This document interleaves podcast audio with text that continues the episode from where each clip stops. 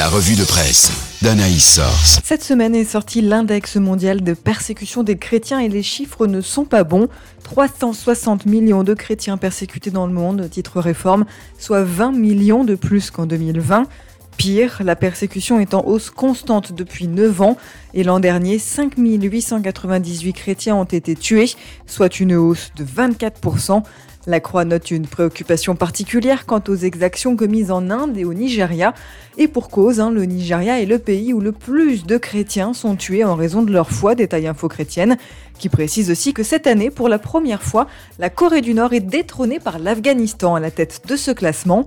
L'agence de presse Protest Info explique que la prise de pouvoir des talibans donnerait un nouvel élan aux extrémismes islamistes, notamment en Afrique subsaharienne. Christianisme aujourd'hui, relayé par la plateforme Regard Protestant, revient sur la situation au Sénégal, pays à majorité musulmane, où les évangéliques sont encore la cible d'incendies volontaires, d'actes de vandalisme et de saccage.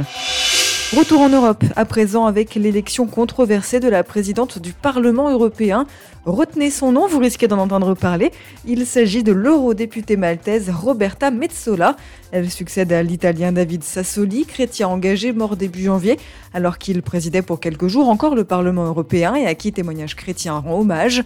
Roberta Metsola est connue pour avoir voté à de nombreuses reprises contre des résolutions promouvant l'avortement, explique Famille chrétienne, s'inscrivant ainsi dans la droite ligne de son pays, Malte, qui est parmi l'un des derniers d'Europe à interdire le recours à l'avortement sur son territoire au nom de la protection de la vie. La troisième femme présidente du Parlement n'a pas été concurrencée par le groupe libéral auquel appartient Emmanuel Macron lequel a d'ailleurs proposé une mise à jour de la charte des droits fondamentaux de l'Union européenne en y incluant la protection de l'environnement ou la reconnaissance de l'avortement, détaille la Croix. Aletheia précise d'ailleurs que cette charte a la même force juridique que celle des traités. Elle est donc contraignante pour les États membres, sauf que la vie rappelle que l'IVG ne relève pas du domaine européen. Justement, en France aussi, on parle de l'IVG, car le Sénat a rejeté une nouvelle fois le texte sur l'allongement du délai d'avortement de 12 à 14 semaines de grossesse, écrit Famille Chrétienne, qui ajoute que c'est l'Assemblée nationale qui aura désormais le dernier mot. En effet, si un accord en commission mixte paritaire apparaît impossible à Aletheia, le texte est déjà inscrit à l'ordre du jour de l'Assemblée nationale le 9 février et au Sénat le 16. Pourtant, le problème semble beaucoup plus profond. D'après des données compilées, la Croix annonce une corrélation entre niveau de vie et expérience de l'IVG, les plus précaires et ayant sensiblement plus recours.